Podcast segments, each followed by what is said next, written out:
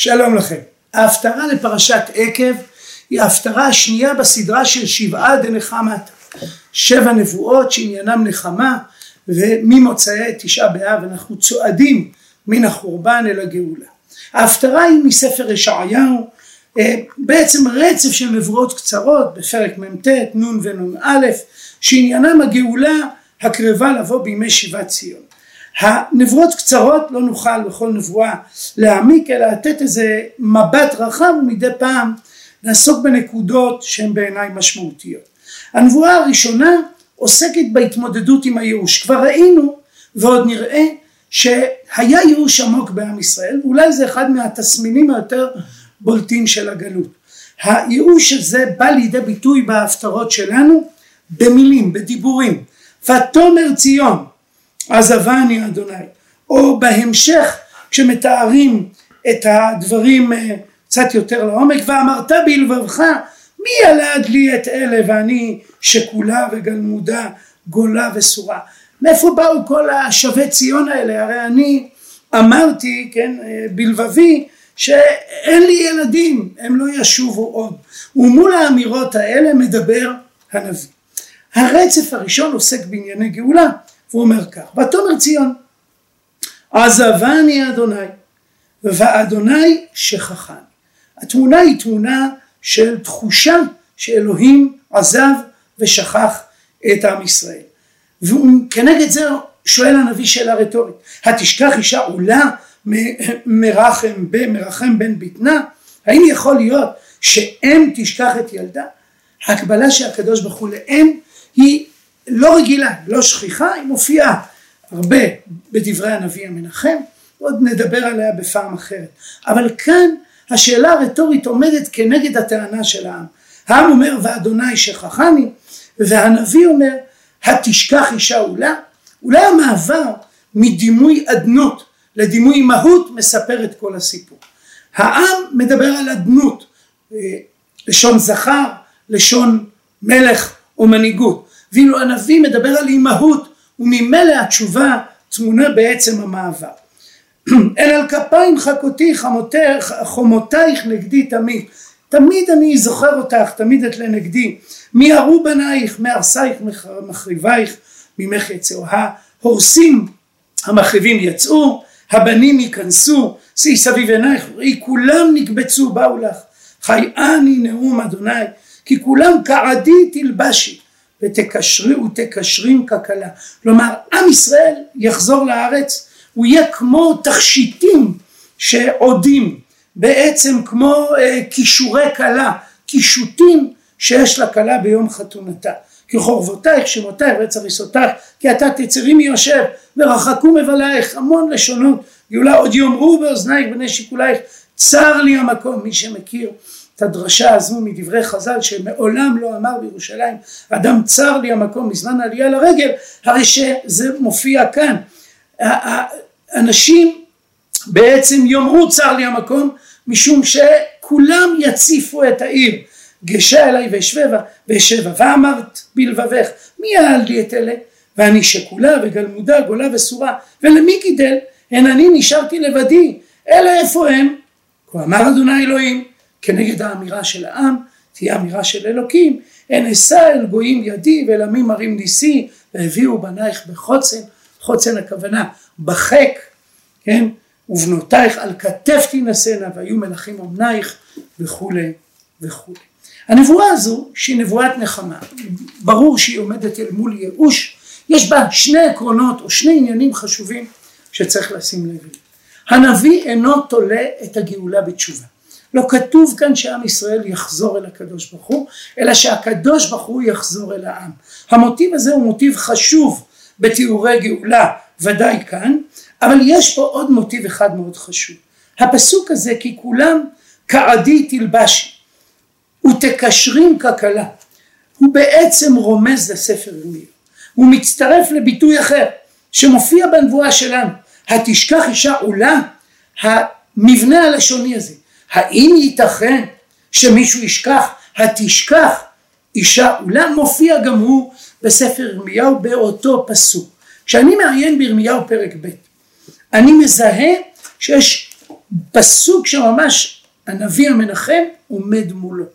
ירמיהו בפרק ב' שהוא פרק של ביקורת מאוד קשה על עם ישראל מתאר את העזיבה של עם ישראל את הקדוש ברוך הוא. אומר התשכח בתולי הידיעה כלה כישוריה ועמי שכחוני ימים אין מספר. שימו לב למבנה הלשוני. התשכח בתולה או התשכח אישה והלשונות של עדי וכישורים וכלה. אלא שירמיהו אומר את זה כנבואת ביקורת. זה לא ייתכן שכלה תשכח את הקישוטים שבאו עימה בנדוניה במוהר כשהיא התחתנה אבל עם ישראל שכח את השם. עם ישראל עשה פעולה שהיא לא טבעית.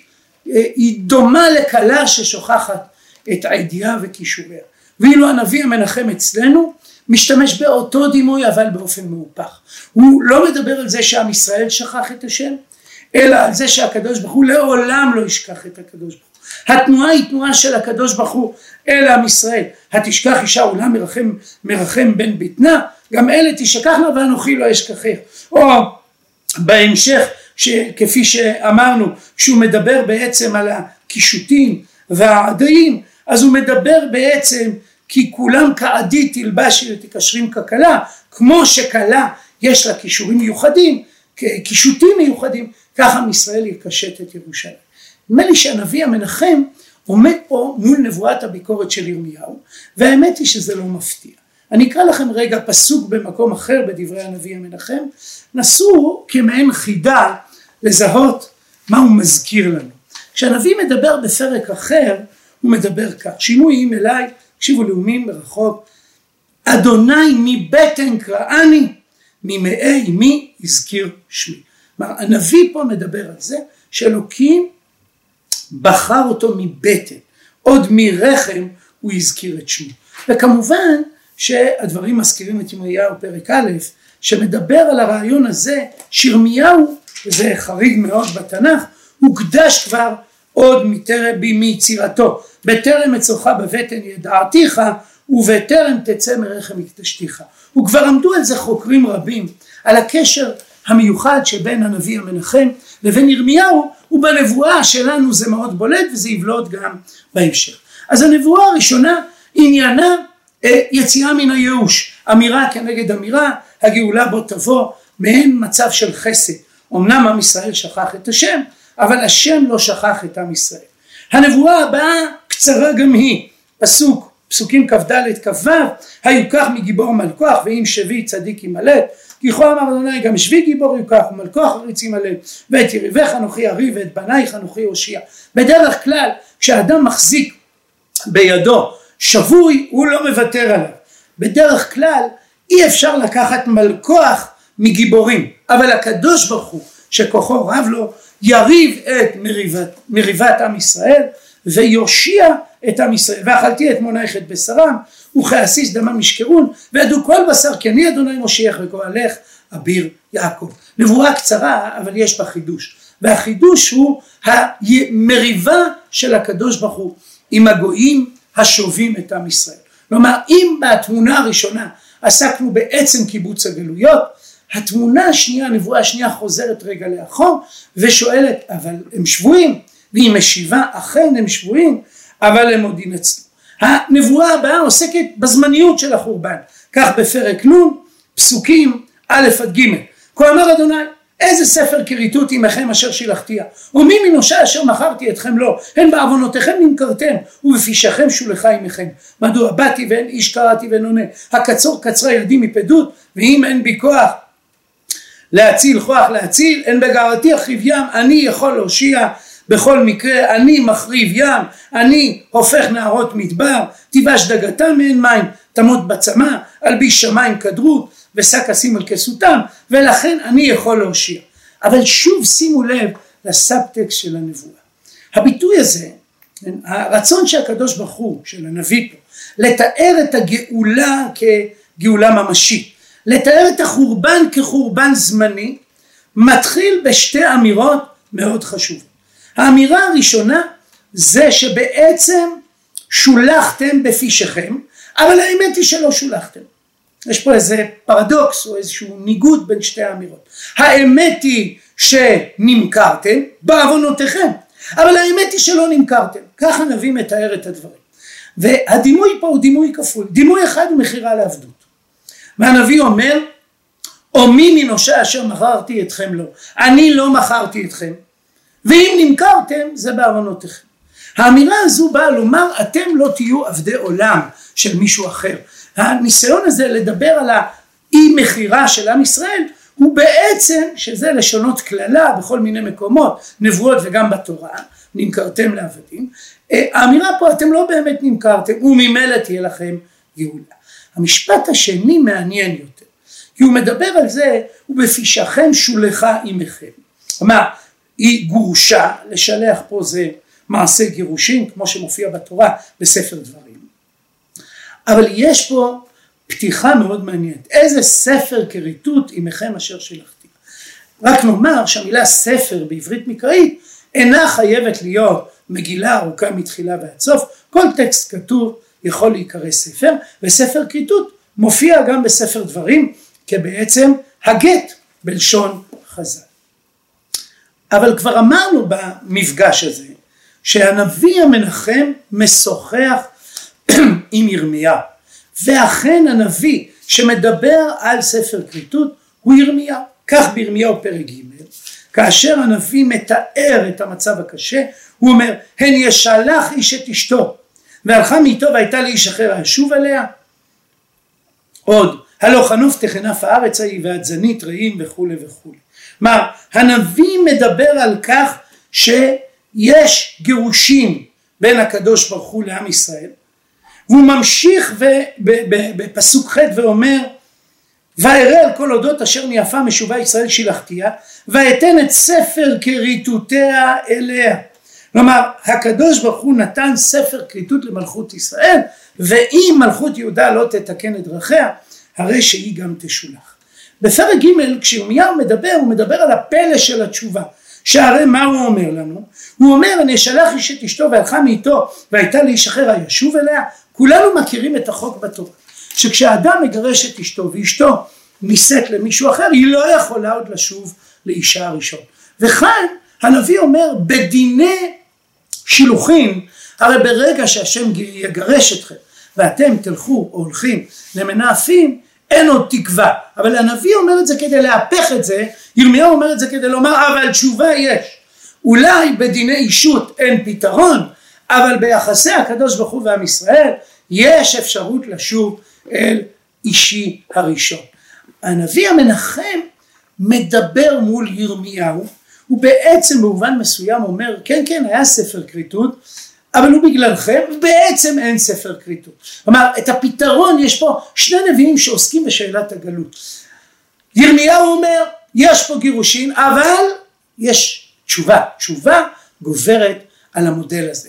והנביא אומר האמת היא אין פה באמת גירושין, זה זמני, זה ארעי, אין פה מכירה, אין פה גירושין, הגאולה בוא תבוא, הקדוש ברוך הוא יכול לגאול את, את עם ישראל. והנה הנבואה הבאה כבר נכנסת למימד חדש.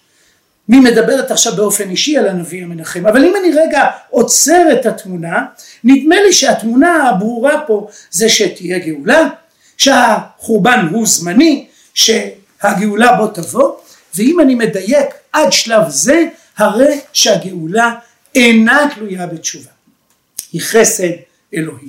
וכאן התמונה מתחילה להשתנות ברצף הנבואות הבא, ואני מתחיל בנבואה הקצרה הראשונה, שהיא בעצם נבואה אישית של הנביא, והוא מתאר בה את השליחות שלו ואת המחיר שהוא עומד לשלם. אדוני אלוהים נתן לי לשון לימודים, כך פרק נ', פסוקים ד' עד ט'. אני משתמש בחלוקה של פאול, פאול כתב במקרא לישראל פירוש לדברי הנביא המנחם ואמר דברי טעם, אני אזכיר אותו עוד קצת בהמשך.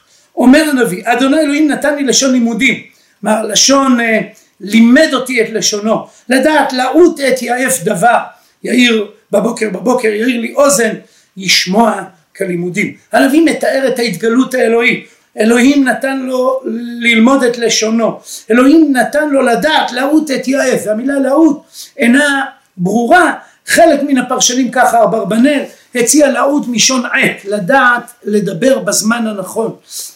כל דבר עת פרשנים אחרים הולכים אל הערבית והמילה עוואט פירושה סעד לתת לי את היכולת לומר דברי סעד. הנביא מתאר את הברכה שבהתגלות. אדוני אלוהים פתח לי אוזן ואנוכי לא מראיתי אחור לא נסוגתי אני לא סירבתי. אני הצטרפתי. בניגוד לנביאים אחרים הייתי אומר בניגוד לכל הנביאים חוץ מישעיה שהתנגדו לשליחות באופן טבעי ומיידי אני מיד הסכמתי כך אומר הנביא. גבי נתתי למכים. התיאור פה תיאור מאוד עז כי הוא אומר שהיו שהיכו את הנביא ולחיי למורתי פניי לא הסתרתי מכלימות דברו אל מול השפע האלוהי יש מחיר כבד מאוד להיות נביא. ואדוני אלוהים יעזור לי על כן לא נכלמתי על כן שמתי פניי ככה למיש ואדע כי לא אבוש. קרוב מצדיקי מי יריב איתי? והנביא מזמין עכשיו את יריביו למשפט. מי מוכן לריב איתי? נעדה יחד. מי בעל משפטי ייגש אליי? אין אדוני אלוהים יעזור לי. מי הוא ירשיעני? אין כולם כבגד יבלו עש יאכלם.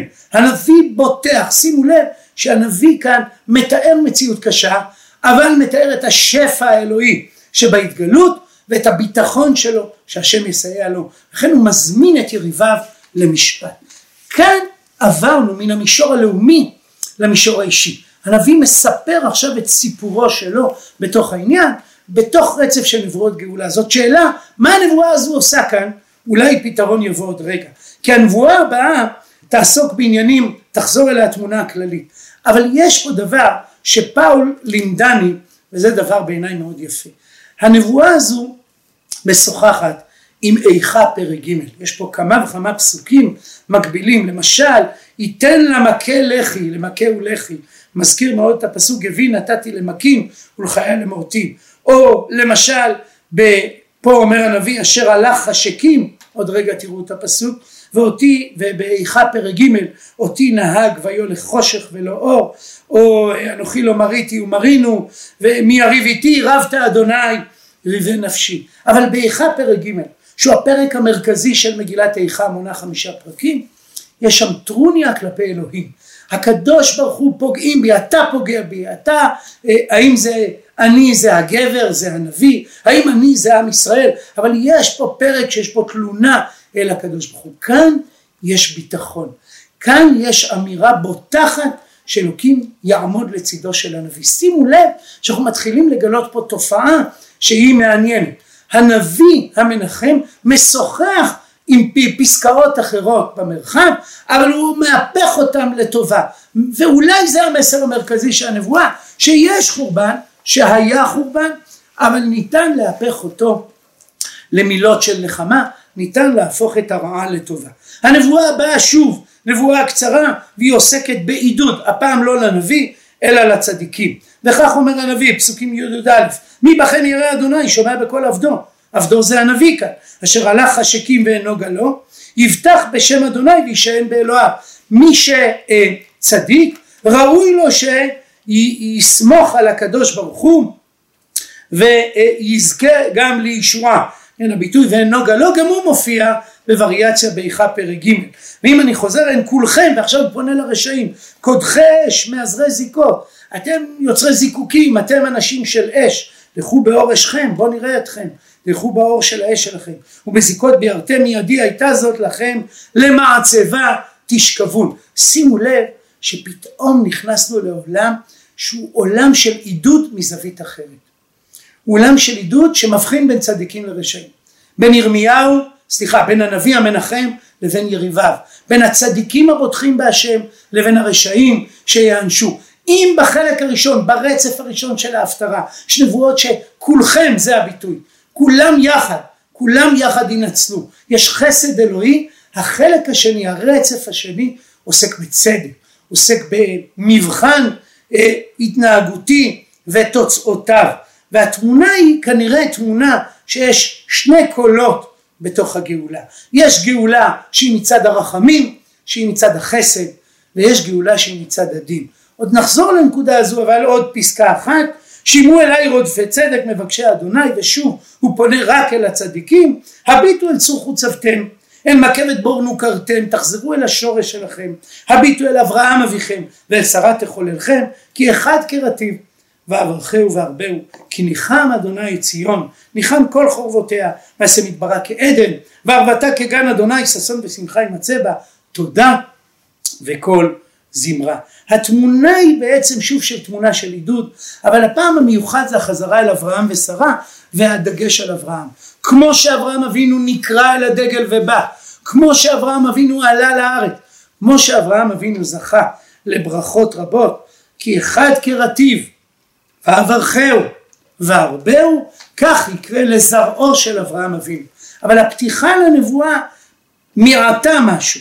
היא אמרה שימו אליי רודפי צדק מבקשי אדוני.